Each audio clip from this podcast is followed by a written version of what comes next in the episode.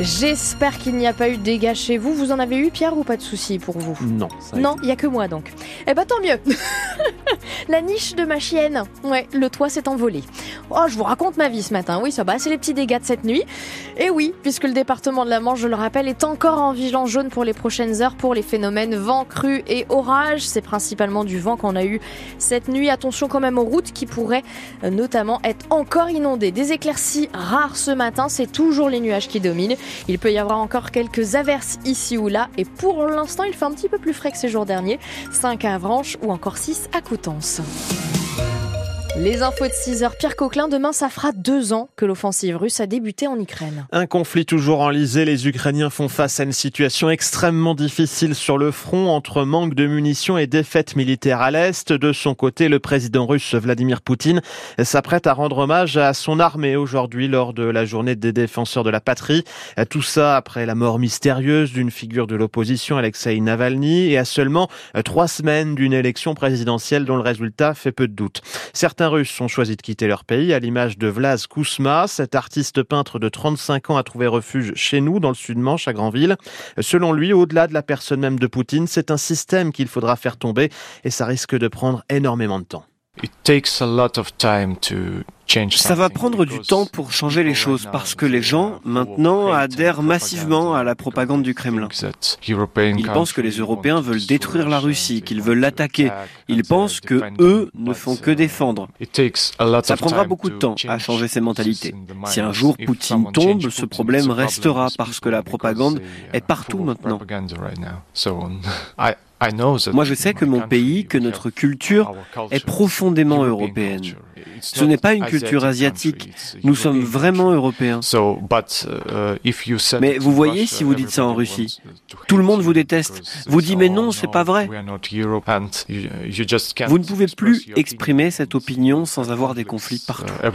Et dans la Manche, on compte actuellement 613 réfugiés ukrainiens. Plus de 1100 sont passés depuis deux ans dans notre département. La circulation a été rétablie cette nuit sur l'autoroute A84 à hauteur de Gouvet au sud de Saint-Lô. La route a été fermée dans les deux sens une bonne partie de la journée après un incendie. Un poids lourd transportant de l'engrais a pris feu, ce qui a occasionné un gros dégagement de fumée. Le conducteur âgé de 59 ans a été légèrement blessé. Les pompiers l'ont transporté à l'hôpital d'Avranches. La Cour criminelle de la Manche a condamné hier un réfugié afghan à 8 ans de prison. Il a été reconnu coupable de viol et d'agression sexuelle sur une adolescente de 14 ans. Les faits ont eu lieu à Avranches en 2021.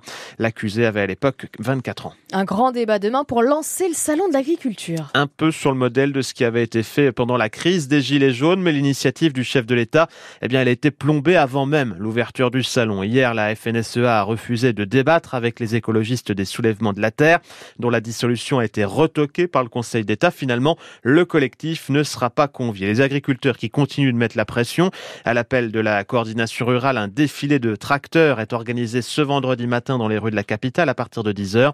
Et dans la Manche, la FDSEA va manifester devant les grilles de la préfecture à Saint-Lô à midi et demi. Les syndicats euh, demandent à rencontrer, enfin le syndicat demande à rencontrer le préfet euh, pour faire le point sur euh, les mesures promises. La Manche en vigilance crue pour la vire après les fortes pluies de ces dernières heures. De légers débordements sont attendus aujourd'hui dans le secteur de Gourfaleur. C'est au sud de Saint-Lô. Le niveau du, fleuve pourrait dépasser les 2 mètres dans la soirée. Hier, la tempête Louis a balayé le département. On a recensé des rafales jusqu'à 126 km heure au Cap de Carteret. Hier soir, Enedis indiquait que 2600 clients étaient toujours privés d'électricité après ce coup de vent. Des techniciens sont sur le terrain pour rétablir le courant au plus vite.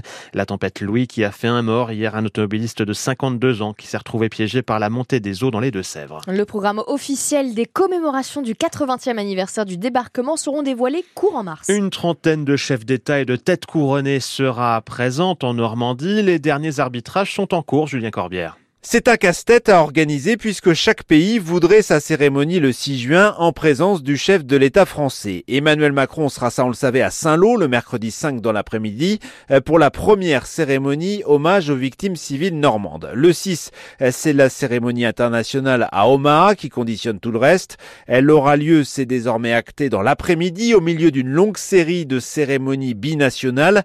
Le matin à Colville-sur-Mer avec Joe Biden et à Vers-sur-Mer, la présence de Charles III restant incertaine. À Courseul pour la cérémonie canadienne en soirée. Au milieu, le déjeuner des chefs d'État aura lieu à Caen. Trois lieux ont été repérés, l'abbaye aux Dames, le mémorial et l'université. Le lendemain 7 juin, deux nouvelles cérémonies. À Bayeux le matin, à Cherbourg l'après-midi, toujours en présence d'Emmanuel Macron. Euh, voilà pour ce qui est décidé, mais d'ici trois mois et demi, il faudra aussi organiser les plus petites cérémonies et une initiative diplomatique concernant par exemple l'Ukraine peut encore changer les choses. Voilà pour les cérémonies officielles, mais il y aura aussi des festivités, dont l'embrasement de la côte sur euh, les cinq plages du débarquement le 1er juin au soir, ou bien encore les parachutages de la Fière à Sainte-Mère-Église. Ce sera le dimanche 9 juin. Une semaine après avoir retrouvé le chemin de la victoire contre Versailles à la maison, les footballeurs de l'US Avranches se déplacent ce soir dans le Loiret. Les joueurs de Damien Haute sont sur la pelouse d'Orléans. Les Manchois sont 11e de National 1, les, les Orléanais 8e. Coup d'envoi à 19h30 de cette rencontre comptant pour la 22e journée championnat.